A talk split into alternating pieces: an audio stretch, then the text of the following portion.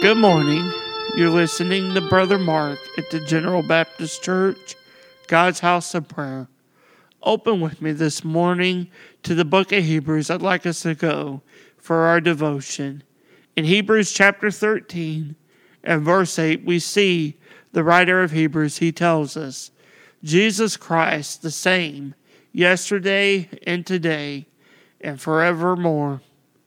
As we read this verse of scripture, we must look in this devotion. It is one of the shortest verses that is found within the Bible, but it has one of the most profound impacts to the follower of Christ. Christ, who was with God in the beginning, and that can be found in John, the first chapter of John, beginning in the first verse. Christ, who was in the beginning with God, is the same as he was then. God speaks to his people through the prophet Malachi in Malachi 3, chapter 3, and verse 6. He says, For I am the Lord, I change not. Therefore, ye sons of Jacob are not consumed.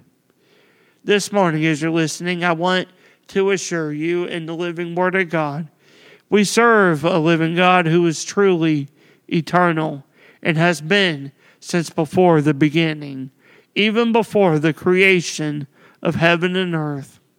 And as we look at that scripture in Genesis, that is the farthest that our understanding can ever go. When Genesis tells us, in the beginning, God created the heaven and the earth. But He is eternal and has never changed. Represented in the Father, the Son, and the Holy Spirit, they are all one. In our daily walk, let us follow after the one who is truly eternal and is represented represented rather in the Trinity. He is the same today as he was yesterday. He will be the same tomorrow and even forever.